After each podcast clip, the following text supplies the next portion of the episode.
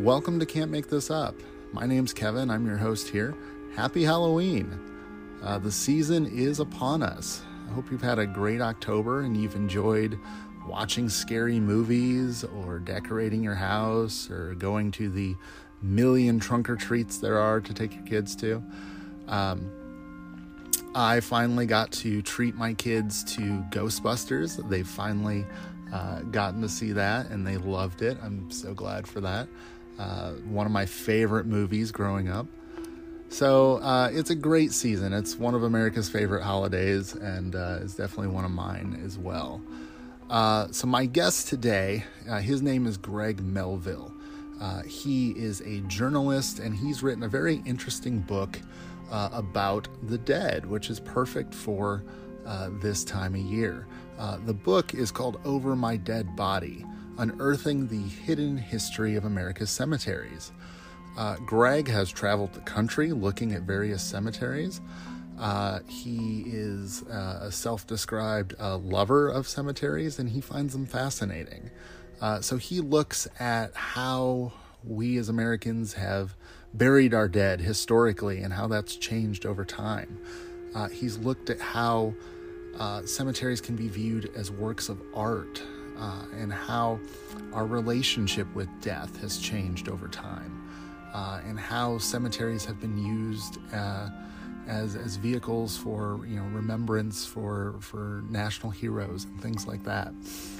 Uh, very interesting discussion today, and I think uh, you won't be able to walk through a cemetery uh, looking at it the same way again. Uh, so I'm very excited to present this episode to you. Uh, if at the end of this episode you are interested in picking up a copy of Over My Dead Body, there is a link for it down in the description of this episode in your podcast app. Uh, and then if you uh, enjoy the podcast, uh, this is you know something we do on a regular basis around here. I sit down with historians and journalists, and I just chat about their latest work. Uh, it's not always related to death, but various historical topics from uh, across the board. Uh, so I hope that you'll subscribe to the podcast on wherever you listen to this. Um, uh, give it a like uh, and stick around. We got some great stuff coming down, uh, coming down the pike. Um, if you'd like to follow along with the show on social media, I'm on Twitter, Instagram, TikTok, Facebook. All of them are at CMTU History. Uh, I'd love for you to follow. I'd love to hear from you, hear what you think about the show. Uh, and then you can stay tuned for news and updates. So, uh, that being said, here is my interview with Greg Melville. The You Can't Make This Up History Podcast, bringing you strange but true things from the past. It's not the average history that you learned in school. We're bringing you the heroes and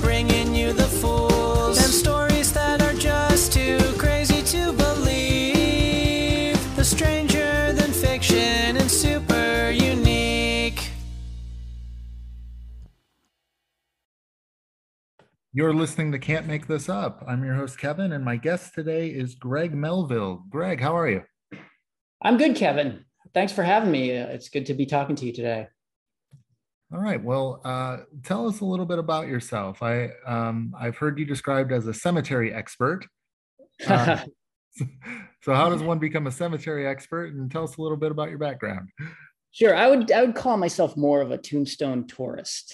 Okay. Uh, I I am a, a longtime journalist, so I've been a newspaper reporter and a magazine editor and a freelance journalist for a number of years for a lot of different travel and outdoor magazines, uh, health and fitness magazines as well. And so uh, I really consider myself a traveler uh, and a writer and a journalist more than than anything else. And uh, my subjects that I write about, am I an expert on them? Well, I, do a lot of research, and there are certain uh, subjects that I, I am very passionate about. So I, um, I clearly um, consider myself to be uh, well versed in certain topics, uh, and being a tombstone tourist, I guess, is one of them. So, uh, you are the author of the book uh, Over My Dead Body Unearthing the Hidden History of America's Cemeteries. Yes. Uh, this is a perfect history book for Halloween. Uh, what made you decide to write a book on cemeteries? Sure. Well, before my senior year of college, uh, I spent the summer working for my town Department of Public Works uh, in Massachusetts. And one of my main responsibilities was to work in one of the large town cemeteries that was founded in the mid 1800s. And during that summer, I, I, I mowed lawns, uh, and then I, uh, you know, on the property, and then I also uh, dug occasional graves. Uh, and uh, during that time, uh, I really gained an appreciation for cemeteries and they're more than just uh, places of remembrance but they're these living breathing oftentimes growing uh, capsules of the past that we uh, have in every community and uh, i really became fascinated by how they mark time and how they reflect our history culturally artistically economically uh, and in so many different ways and it just became fascinating to me to explore as I worked uh, the different stories that the cemetery told. And so I realized also that every cemetery is like this. Uh, every cemetery has a story and it's unique and uh, beautiful in its own way. And so that's how I really kind of became interested in cemeteries. And then as a, as a journalist, you know, I've, I've written many, many, many articles for many different publications. I never really wrote uh, anything on cemeteries, but about I guess about seven or eight years ago, there was an article in the New York Times about how in cities, cemetery space is running out. And it made me realize that uh, we only have finite space for these uh, places of rest. And um, eventually, uh, in a lot of different places, uh, cemeteries are moved, or um, if there are um, cemeteries where people have not been buried for several generations, where no one even knows who's buried there, where they become forgotten, neglected, even removed. Uh, and I realized that uh, there was a story to tell there. And it took me a long time to figure out how to tell that story, but that's what Over My Dead Body is. And and to that point, you have a you have a really great line in your prologue that that I really like that that I underlined when I read it. Um, graveyards across the country are the time capsules of our communities, recording and sometimes even shaping America's winding forward path. Uh, I really like that, and that's a completely different way of looking at a cemetery that that I've never done before. And what's kind of interesting is that uh, when I started doing research about different cemeteries, about places that had important impact on American history or somehow reflected American history in some unique and important way was that there's very little research that's been done on cemeteries. These stories largely have never been told, and cemeteries have played an important part in American history if we look at them and, and see what they've done and when they've done it. Um, whether it's the first uh, conservation project uh, in American history at uh, a cemetery in Concord, Massachusetts, that was uh, founded essentially by um, Ralph Waldo Emerson with some help from Henry David Thoreau. And at that time, the town was trying to stop uh, clear cutting of all of the forests for farms. And it was before uh, America really changed its philosophy of nature as being something to and well at the time the, the, philosophy was basically that nature is something to be conquered not something to be preserved. Uh, mm-hmm. but they had the foresight to see that. And so they created this cemetery in order to protect this forest on the edge of town. Or uh, how cemeteries were the first cultural battlegrounds in europe uh, during the Cold War uh, with the United States, or Gettysburg, uh, one of the early national cemeteries, and how important that was as a symbol in the Civil War effort. Uh, and even just the Gettysburg Address was a speech given by Lincoln at the convocation of this cemetery. Um, there's so many different stories that, when they're told from the perspective of the cemetery, just opens up this kind of whole new world of history. Well, uh, let's dive into that a little bit. Um, you know, it, over my dead body it's a it's a relatively short book but it, you know you really pack a punch with it there's a lot of information in here and, and a lot of good stories we uh, obviously won't have time to cover everything but but let's dive into a few of those So what about, what about the first cemeteries uh, here in in America? What were the first cemeteries like? Well, if you go back to to D- Jamestown or or Plymouth, uh, the early colonists, they were more just uh, matters of necessity more than anything else. They were at Jamestown within the the fort walls. People were basically hastily buried, uh, and um, the actual sites of where people were buried were never marked because they didn't want anyone on the outside anyone from the, the indigenous population who might be watching them to know how many people had died uh, during those early years in Jamestown. And something very similar happened in Plymouth. Um, and what's kind of ironic is uh, the way people were buried at that time. Uh, is we've kind of almost come full circle in some respects uh, in in burial practices with some of the newer natural burials that uh, that we see in uh, cemeteries in some cemeteries today. But yeah, uh, really during that time, uh, the burial practices were very different uh, than than the ones we know today. There were no uh, embalming methods. Uh, people, um, there were generally weren't headstones, uh, certainly not permanent headstones placed at grave sites at that time, except for for really important people. and um, really, the burial methods in the United States have been an ever evolving uh, system, really, that is continuing today. And so you, you mentioned the uh, indigenous populations around. Um, you know, un- unfortunately, you know, the Native American burial ground has become kind of a, a trope for ghost stories.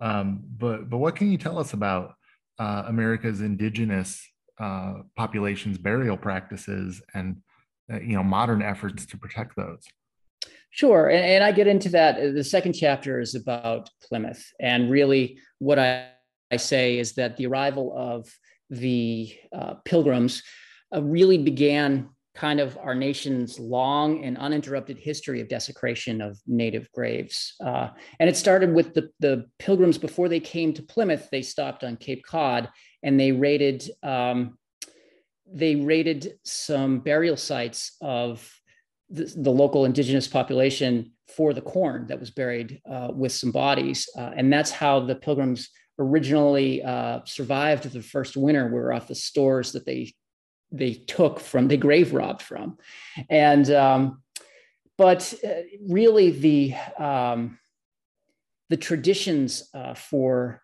uh, indigenous burials are are uh, as varied as the uh, the regions of the country, uh, and so uh, it's it's really hard to to pin down uh, any one um, kind of traditional burial, but um, oftentimes uh, a lot of the um, there there were basically you know interments and there were scaffold burials uh, that were popular uh, or common uh, in the southeast uh, uh, during in Jamestown when when the first settlers went there that, they recorded, um, and then um, some similar burial practices took place up in the northeast when the pilgrims arrived there. But when the pilgrims had arrived in the northeast in 1620, uh, 90% of the indigenous population of the Northeast had been wiped out by, uh, by plague that had been brought by Europeans in the, in the intervening, in the earlier years. Mm-hmm. There's quite a bit of effort to preserve these burial grounds, isn't there?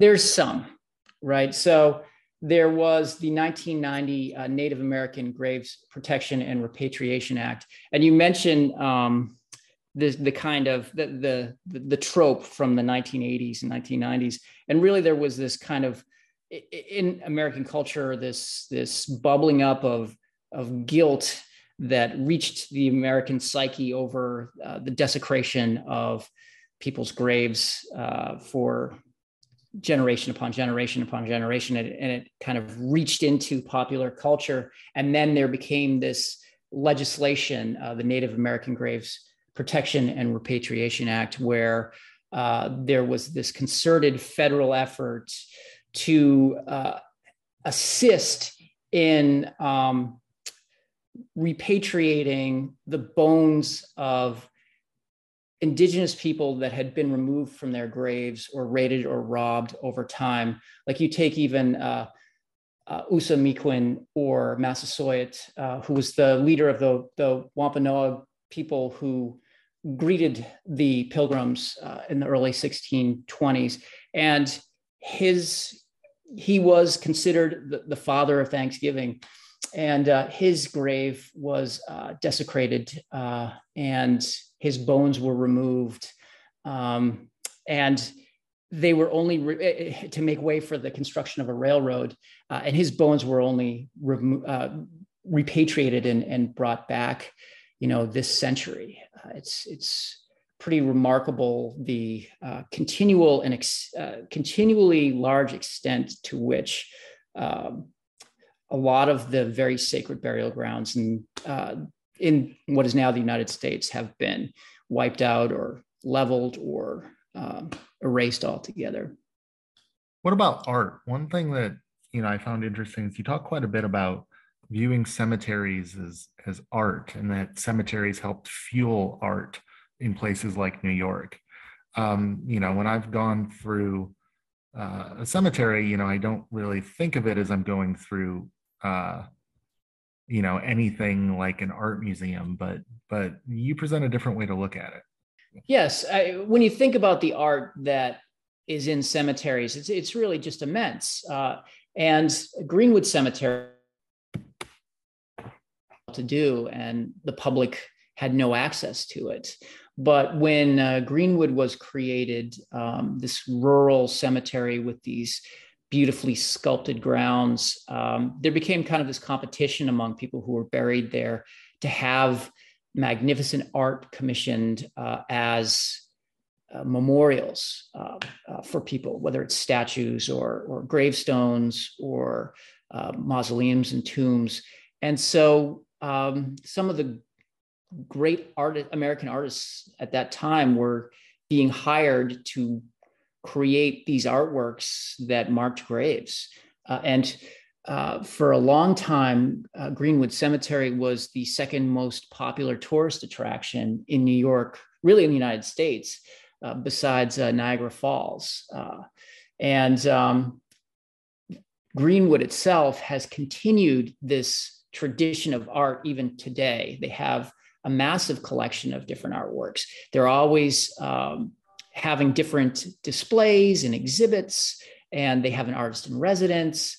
It's a place that inspired Walt Whitman, uh, who lived in Brooklyn at the time.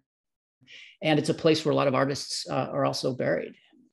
You know, is it fair to say that that people listening, no matter where they are, um, could go through a local cemetery and kind of see examples of um, artistry at work? Of course, yeah, absolutely. When you think about it, um, like the, the Metropolitan Museum of Art uh, in New York City, the very first piece that they acquired for their collection in the late 19th century was a piece of funeral art. It was ancient funeral art, but for some reason we consider art from you know millennia ago to be uh, funeral art at least to be something that we could put on a shelf somewhere or display in a museum uh, but we don't necessarily consider funeral art that is created today to be the same way but it is uh, when you look at some of the amazing uh, sculptures in a lot of uh, cemeteries across the country, you realize the meticulous work that went into it uh, and the artistry involved. Uh, and then it's always combined with uh, some magnificent uh, landscaping, which is art in itself. Um, yeah, that, that's really interesting. I hadn't really thought about that. We do bring cemetery funeral art into an art museum and view it as art, but we don't do that with funerary art in our own our own age. Right, but someone will someday. True, very, very good point. two, three hundred years from now, they, they'll look at it as in completely different light. So, you know, the most traumatic event, you know, maybe in American history is the, is the Civil War, and it, you know, it changed a lot in in the country, um, including, um, you know the the act of burying the dead and um, the role of cemeteries in the nation. Um, how did the Civil War affect that? So the Civil War affected everything as far as the uh, act of memorializing a loved one in the United States is concerned. And that remains the same up to literally today. Um, so during the Civil War, uh, there was this uh, soul searching, for lack of a better term, that went on. Uh, with regards to the, the casualties uh, that were incurred uh, in the North, people were fearful about the their loved ones who died on the battlefield, who they um, believed were not being afforded a good death because at that time a traditional good death was where you died at home someone recorded your last words your loved ones uh, came and and uh, you were displayed basically in what was then called the parlor or the death room in, in your house or home. And then you were taken to uh, the local churchyard, usually, and, and, buried there or the burial ground at your house of worship. And then uh, that was one of the steps basically to salvation that this, this good death uh, in, in your final moments. But if you are buried, if you, you die anonymously in a grisly death on a battlefield, then um, how are you able to attain this good death, or at least in the eyes of um, you know the American public?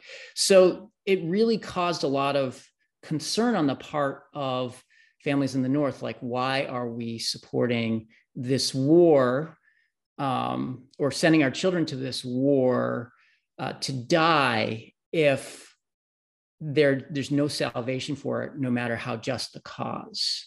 And so that was something that lincoln had to, to grapple with. And it's actually something that he kind of defined in the gettysburg address when he talks about consecrating this hallowed ground and how um, the war dead did that when also talking about how morally imperative it is to end slavery essentially in his words. And um, in the Gettysburg Address and how it how vital it is to keep the Union together.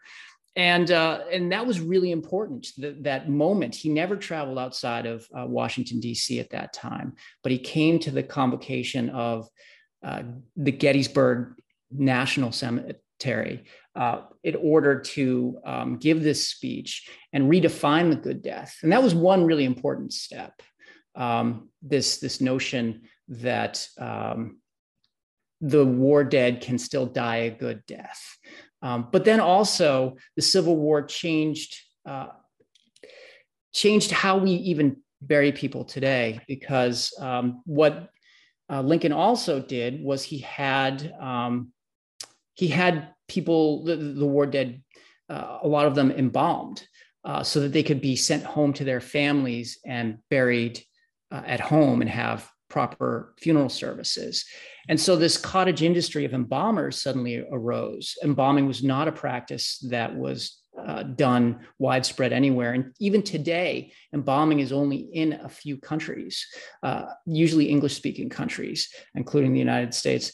And um, when the war ended, these embalmers, who were usually the cabinet makers who were making the caskets, um, they then were looking for new customers. So they turned toward the general public and sold them on the idea of embalming the dead so that loved ones from further distances could come and visit the dead before they were buried. Uh, and that's how the modern industry of embalming arose, but it was also how kind of the modern death industry as we know it today that is uh, can be uh, quite uh, costly in some some instances and, and very elaborate really arose kind of the the capitalism of, of death arose after that.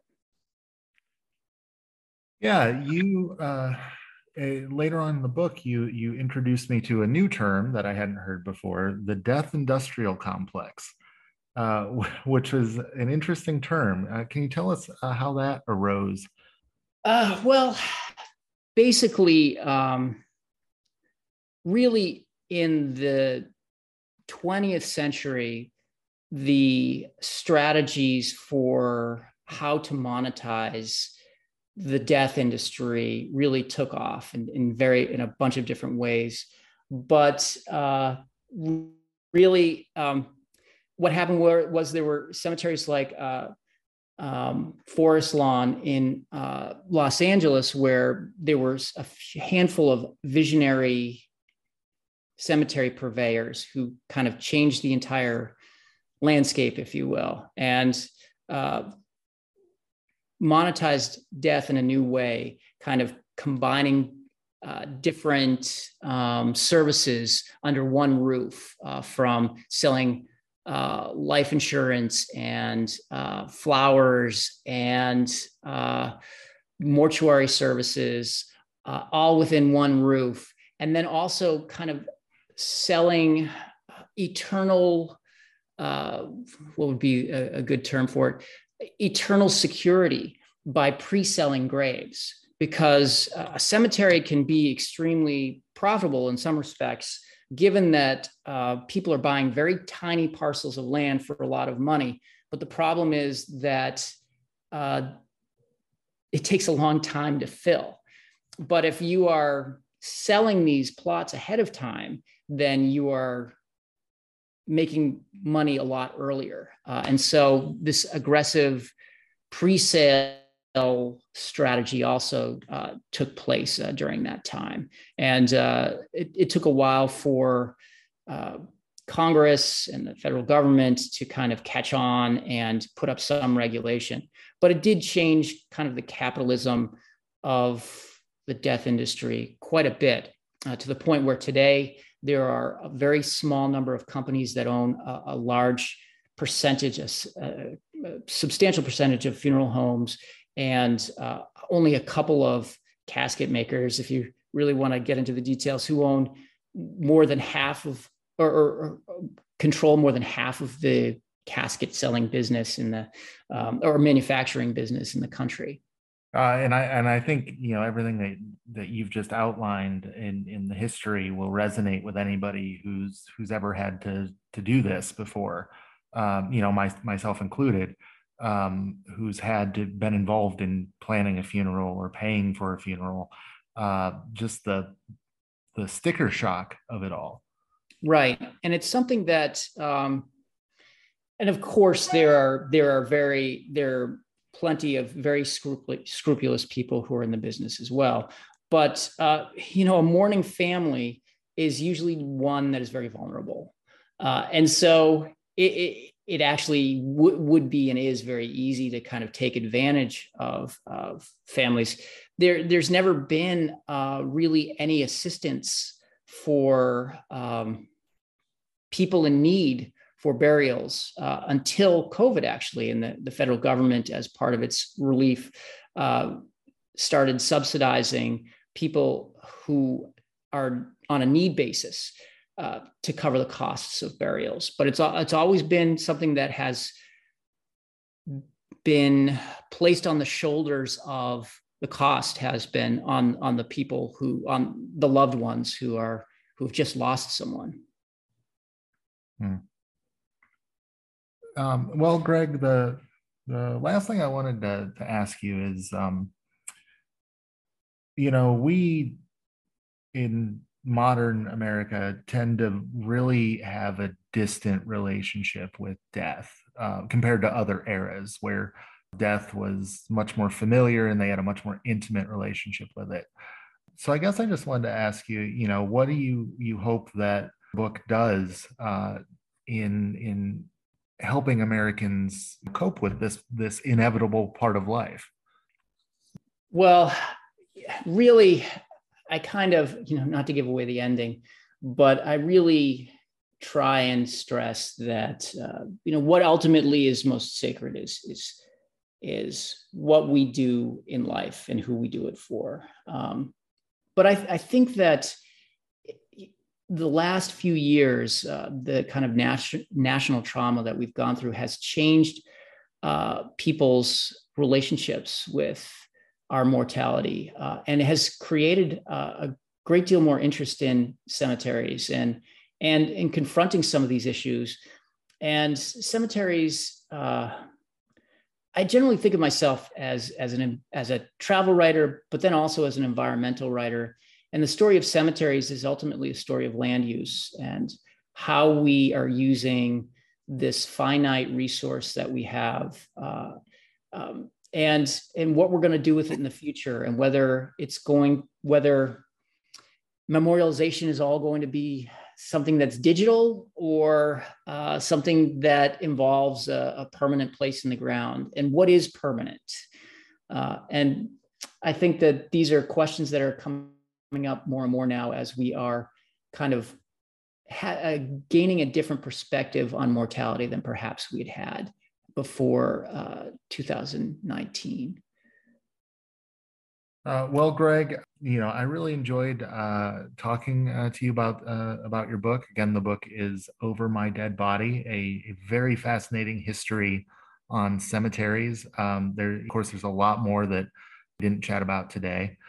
So, if people wanted to pick up a copy of your book or learn more about you and your other work, where can they go? Well, they can go to my website, uh, gregmelville.com, uh, and then they can I have, you can find my social media accounts from there. Uh, you can find the book wherever books are sold. Basically, I'm I'm a big proponent of shopping local and and supporting local businesses and in, your local uh, booksellers. But uh, you can find the book just about through any any type of bookseller. Um, but uh, Kevin, I also just want to say it's been a pleasure talking to you. And you're right, I could talk all day about this. So there's so much more that I could say. But uh, I appreciate uh, the uh, chance to talk to you.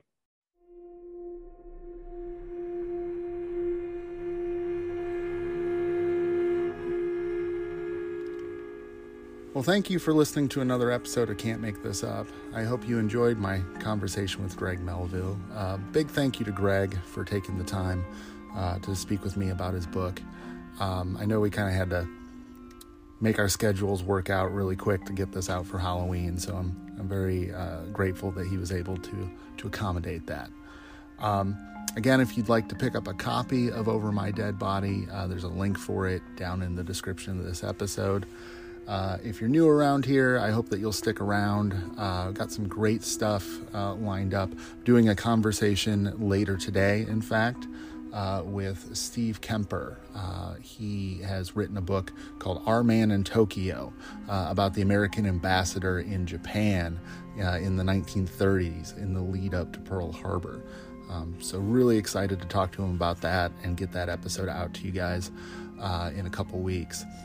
Um, also, looking ahead, uh, have a conversation lined up uh, looking at, uh, we're going way back into ancient Egypt. Uh, we're going to be talking uh, about the reign of the pharaoh Akhenaten. So I can't wait for that. Never done anything on Egypt on the podcast before. I want to try to get into more ancient history. Ancient history is just fun. Um, so I'm going to try to bring some more of that stuff in as we go forward. So uh, until next time, I hope you have a, a great and happy Halloween. Bye.